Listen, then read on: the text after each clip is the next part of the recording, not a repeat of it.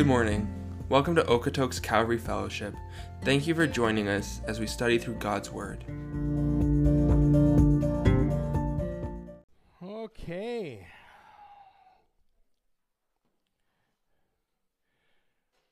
Well, we're excited to get back into the book of 1 Samuel this morning. So turn with me to 1 Samuel chapter 2.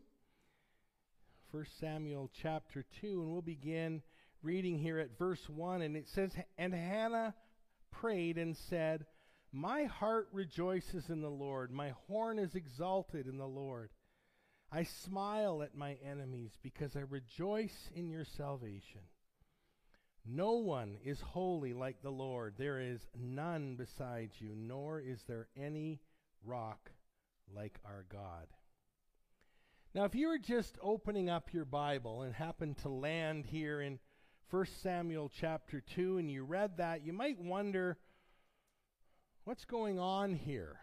Who's this Hannah person and why is she praying in this particular way? Well, if you remember from last week, we saw that Hannah was a woman who had a marvelous encounter with God.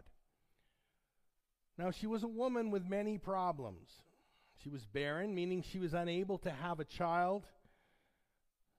She had significant problems that sprung from the shame of that. She was tormented by her husband's other wife, who could have kids. And her pain and in her pain and anguish she cried out to the Lord. And she vowed that she that if she had a son that she would give that son to the Lord, she would dedicate him in a special and unique way. She would give him back to the Lord for all of his life. And we left off last week with Hannah bringing little Samuel, all of about three years old, to the house of the Lord, to the tabernacle in Shiloh. And you could imagine the emotions that were welling up in the heart of Hannah Yet, in the midst of all of that, she could still worship the Lord there. As we saw at the end of chapter 1 and verse 28. And, and so now, in the midst of that, that emotional farewell and time of worship and dedication, we come to 1 Samuel chapter 2, verses 1 to 11, and it's known as Hannah's song.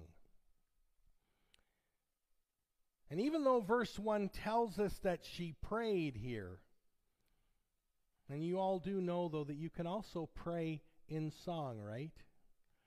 And the reason that it's called Hannah's song is because in the original Hebrew, there is a beat, there's a meter, there's a rhythm that leads most scholars to believe that she sang all these words. And friends, I believe with all my heart that Hannah had been working on this song while Samuel was still in her womb. That she had been working on this song for three years at least, probably more. And that she knew that when this day came, that she would have to leave her son at the tabernacle, that she was going to sing this song to the Lord. And it prepared her heart because she knew she couldn't have gotten through any other way. But I want you to notice how she begins this beautiful song. Notice it wasn't Hannah sings, I rejoice because I'm giving away my son. Oh. No, she says, My heart rejoices in the Lord. And friends, I know that many of you are experiencing incredibly painful circumstances in your life, incredible difficulty, and you put your best church smile on when you come in on Sunday morning to try to mask the hurt that you feel in your heart. But understand you can still rejoice in the Lord. Maybe not in your circumstances, but you can rejoice in the Lord in the midst of that. And And I need to say that again. Rejoice not in the circumstances, but rejoice in the Lord. And Hannah says, My heart rejoices in the Lord. Well, Hannah continues her song here. If you look, it says, My horn is exalted in the Lord. You know, the Bible uses many pictures and symbols just like this one. And the idea behind this one represents something more like an ox or a steer. And they thrust forth their horns and that's they're showing their power and their strength. So Hannah is saying, "My mind, my power is in the Lord." And then it says, "I smile at my enemies." And in a way, it's kind of like Hannah's bragging here. I was brought low. I was being persecuted. I had my rival Peninnah who used to mock me for being childless, but God saw me and he delivered me. And I don't mind bragging a little bit about that here. I'm smiling at my enemies, but please notice she isn't boasting in herself. She's boasting in the Lord because I rejoice in what? Your salvation. Well, let's take a look at verse 3. And as I read this, I like to picture in my mind what Hannah is doing here. And this is just kind of my picture. It doesn't necessarily have to be inspired. But in the first two verses, I see her standing at this dedication ceremony and she's singing to the Lord. And I see her just closing her eyes and she's worshiping. There's none like you, O Lord. You alone are my rock. I rejoice in your salvation. But then she gets to verse 3. And it's just me, but I kind of picture her opening her eyes. And maybe she looks over at Peninnah, who would have been there in the audience, and she says, Talk no more so very proudly. Let no arrogance come from your mouth, for the Lord is the God of knowledge, and by him actions are weighed. And it was like she was saying, You know, you were my rival. You were speaking arrogantly towards me. You were constantly boasting as if these things were your doing, when really you should have just closed your mouth and been more humble. So Hannah's saying, But now I'm going to boast not about myself, but of God, because He's a great God. He's the one who judges our actions, He's the one who weighs our hearts, and He's the one who knows us better than we know ourselves. And friends, that's a great reason for us to be humble before the Lord. Because we may be able to put on a facade in front of other people but we can never hide who we really are from God. You know, we can express pride in many different ways. We can express it by our facial expressions.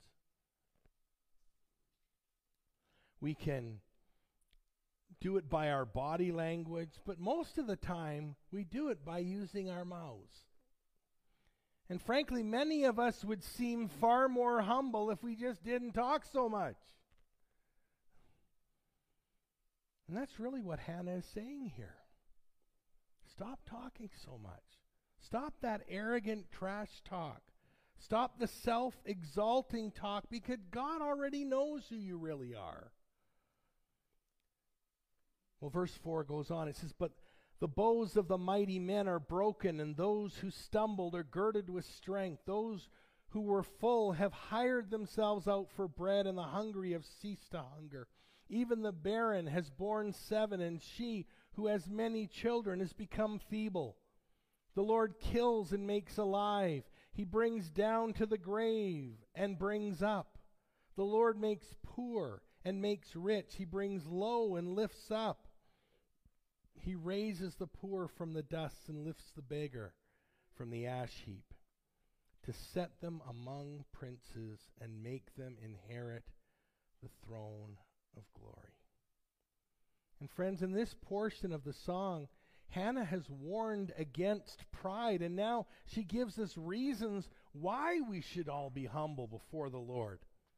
And again, I just can't help but picture her thinking, or at least looking towards Peninnah at times while she's saying this.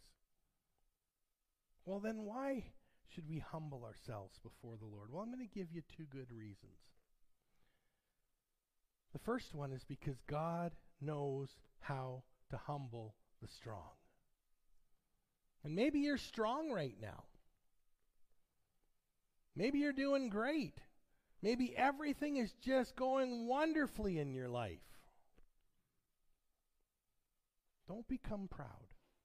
Humble yourself before the Lord because it's far better for you to humble yourself than for Him to humble you. But there's another reason we should humble ourselves before the Lord, and that's because God knows how to exalt the weak and the lowly. And maybe you're weak right now. Maybe you're in that low place. Well, if you're in that low place, we should wait humbly before God so that He can lift us up. Jesus said in Luke chapter 14, Whoever exalts himself will be humbled. And who he who humbles himself will be exalted. So friends, choose that lower place and ask the Lord to make you content with being humble.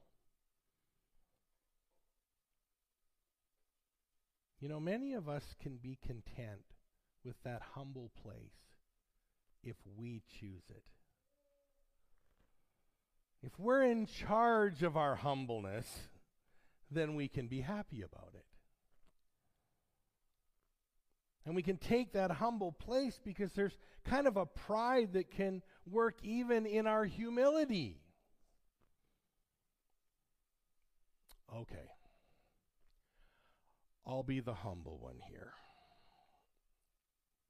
Just let me show you how humble I am.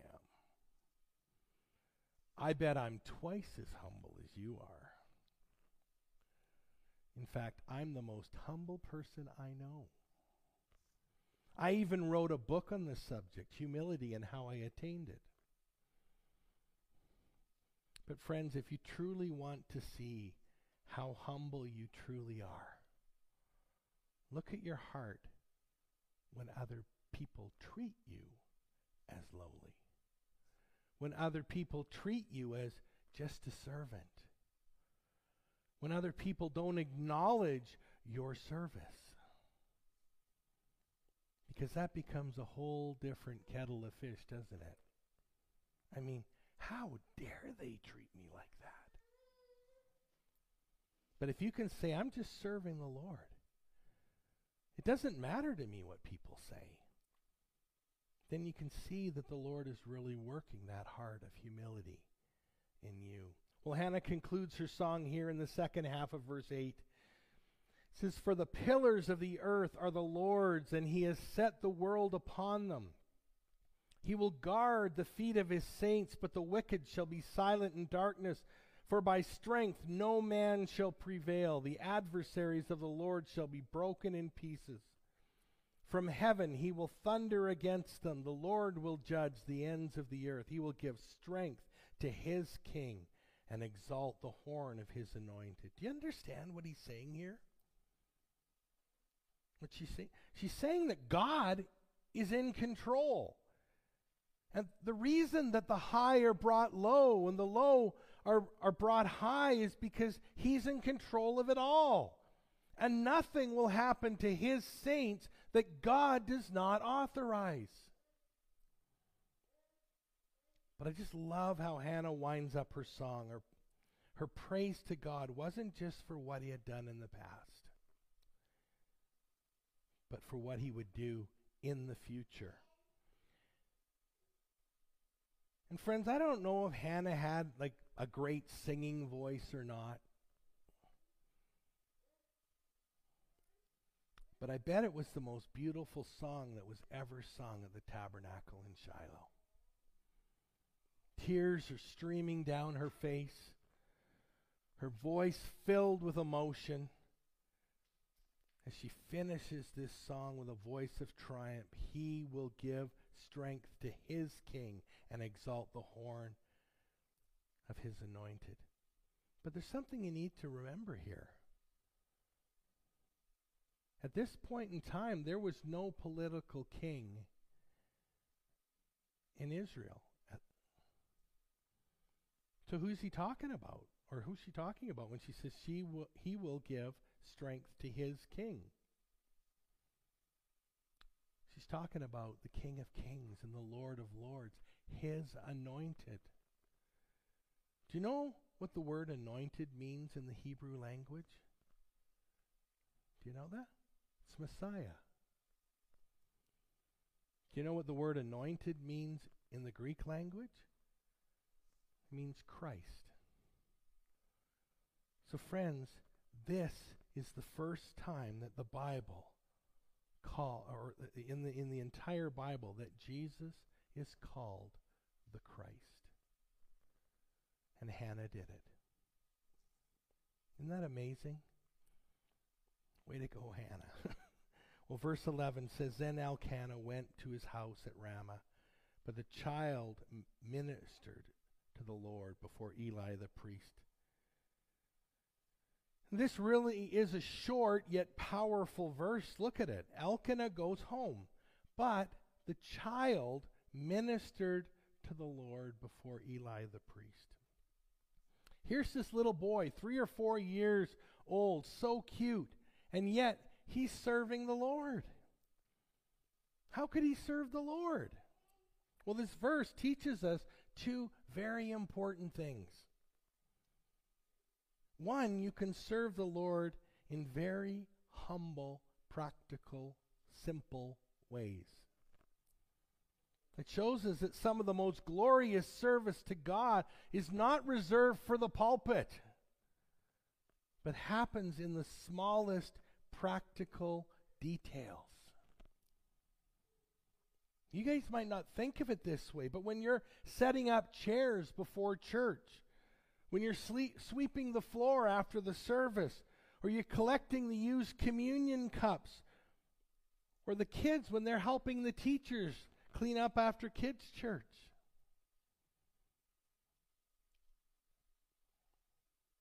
That's serving the Lord. And all of those things could be done by a three or four year old child as ministry unto the Lord. But the second thing it teaches us is that little ch- children can serve the Lord. Your child doesn't have to be old and grown before they can serve the Lord. Even your little child can serve the Lord. And what a wonderful thing to teach them the joy of serving Jesus. Well, in the movie that's running in through my head right now, the background would now become dark and foreboding, and the music would become ominous and evil. As we shift the scene from the delight of seeing young Samuel joyfully serving to a pair of very evil characters the sons of the high priest Eli. And verse 12 tells us now the sons of Eli were corrupt, they did not know the Lord.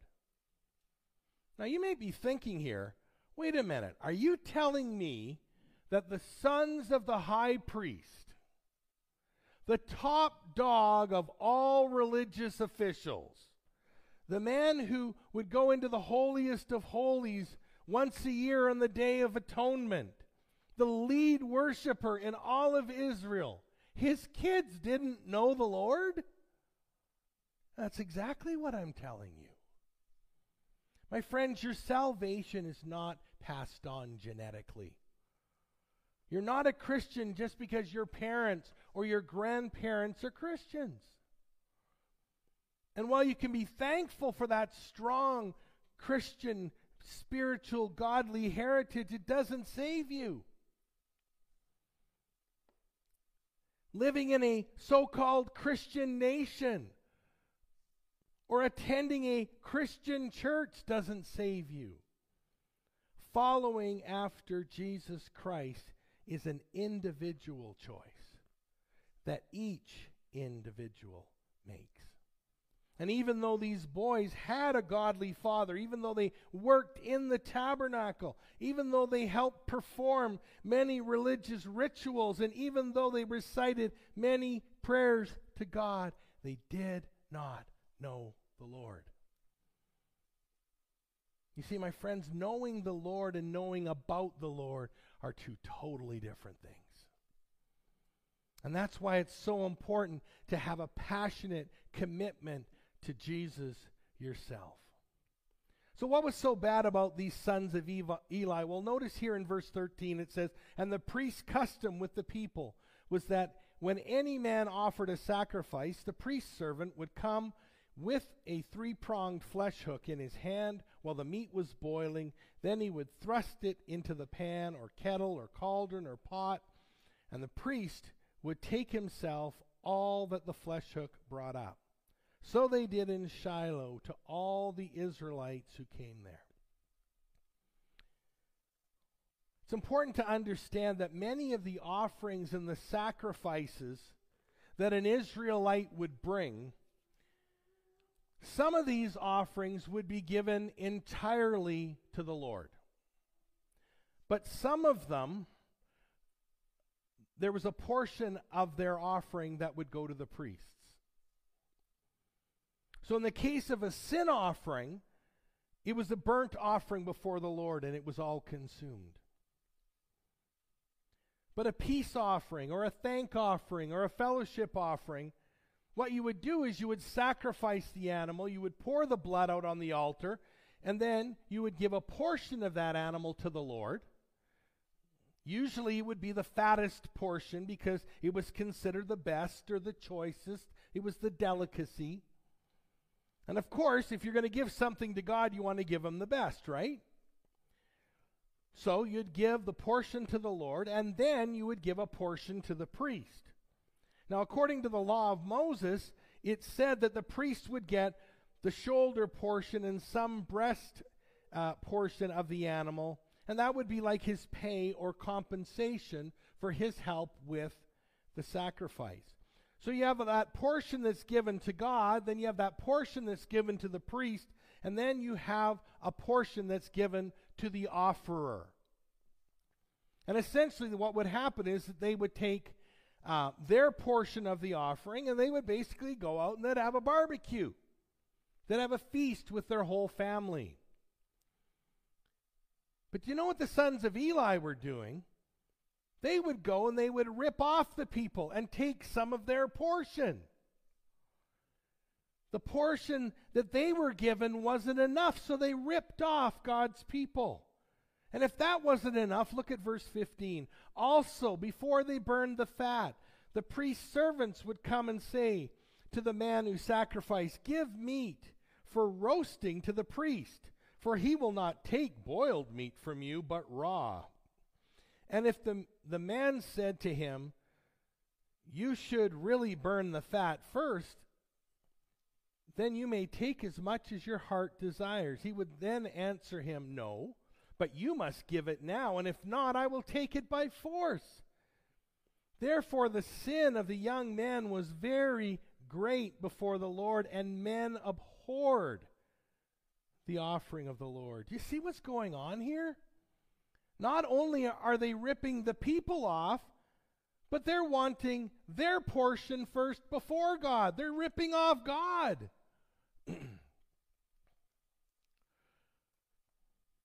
they're desiring the best portions for themselves.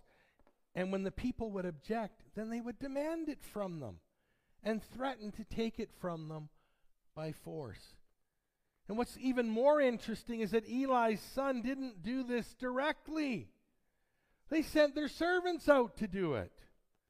These subordinates would go out for them. That way they didn't have to do the dirty work themselves and they could just go, well, well it wasn't us. We didn't do it. But God held Eli's wicked sons responsible for this.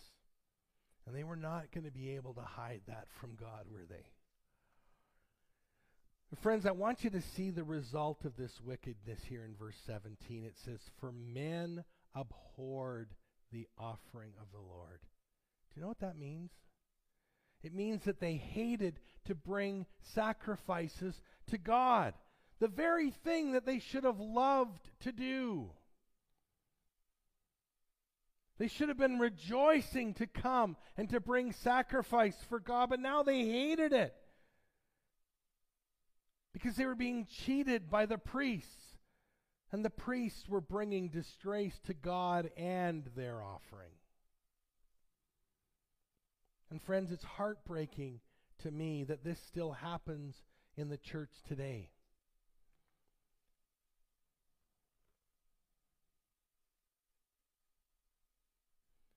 That people come to hate the ministry of God or come to hate the church of God because of greedy and wicked servants. How many people have been turned away from God's work because they've had a terrible encounter with a wicked servant? And even though the sons of Eli, Eli may not be gone from the church today, I want you to know something. Neither are the Samuels. God still has his Samuels in the church, and as bad as Eli's sons were, Samuel was different. He was good. And if Eli's sons would not be worthy successors, God would raise up someone else, and he did just that in the person of Samuel. Well, now the camera shifts again, and the lights get brighter, and pleasant music begins as we see little Samuel cheerfully serving the Lord. Look at verse 18. It says, But Samuel ministered before the Lord, even as a child, wearing a linen ephod. Can you just picture this sweet little boy with this little priest uniform on? I mean, like, that's just adorable to me. In verse 19 says, Moreover, his mother used to make him a little robe and bring it to him year by year when she came up with her husband to offer the yearly sacrifice. It's such a beautiful picture, right? Hannah, she's just carefully sewing that coat for Samuel. And she had to make it in time for the yearly sacrifice at the tabernacle. And of course, it's a year in between seeing him. She's got to like guess how big he is. Like, am I going to get the size right? And you can just picture him like, you know, maybe the sleeves are a little too long or something for him. That's just how my mind works. but she wouldn't have those exact measurements, and and uh, you know, you could just imagine her shedding many tears as she made this coat with love for him every year. And you can just imagine how excited Samuel would be to receive this treasured gift every year. He would cherish it. He may even sleep with it because it served as a testament of his mother's love for him. Verse 20 And Eli would bless Elkanah and his wife and say, The Lord give you descendants from this woman for the loan that was given to the Lord. Then they would go to their home, and the Lord visited Hannah so that she conceived and bore three sons and two daughters. Meanwhile, the child Samuel grew before the Lord. Did you see that? This woman who was barren, God gave her a son. She gave all she had back to the Lord. And God gives her three more sons and two more daughters. Isn't that beautiful?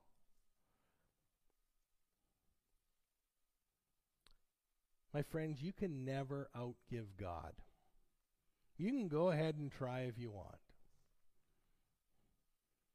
If you give of your time, God will bless you for it. If you give of your talents, God will bless you for it. If you give of your resources, God will bless you for it. You cannot outgive God. Now, you don't give to get, but when you give from that heart of love and humility, He will bless you for it. Because God will never be in debt to anybody. There's nobody who can say, God, you owe me. It just can't happen. It won't happen. It's impossible.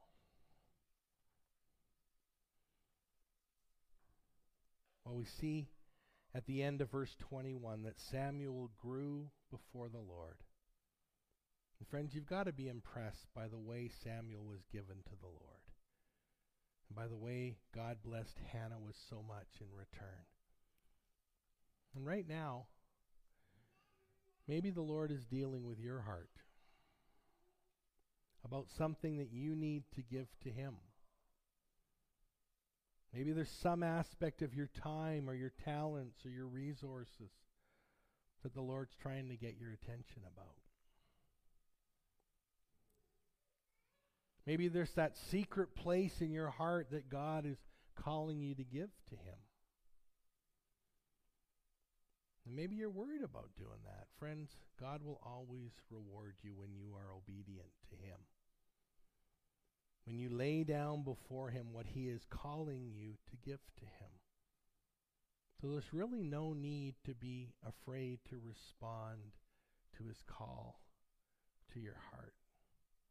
So I'm going to ask you, just give it to Him right now. Whatever it is, give it to Him. And He'll bless you for it. And let's pray now and ask God to do that work in our hearts right now. Father, I think it's so easy for us to to think that it's our time, it's our talent, it's our resources. Everything we have came from you. Everything we have belongs to you.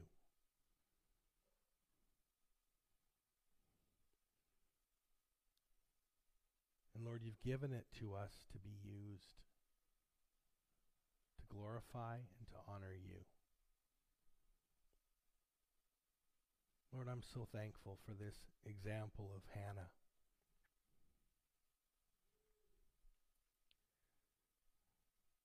She didn't just loan her son to God, she gave him. She relinquished her claim on him. God, he's yours. Lord, I believe that this morning you're speaking to hearts.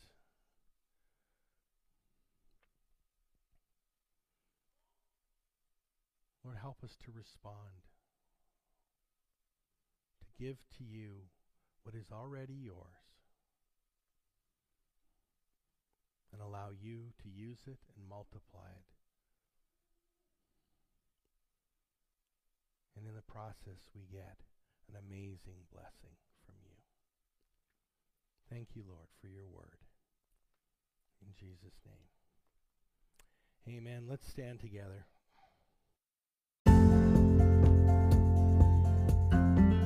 Thank you for listening. If you guys have any questions, comments, or concerns, please feel free to message us on our Facebook page or on Instagram. God bless.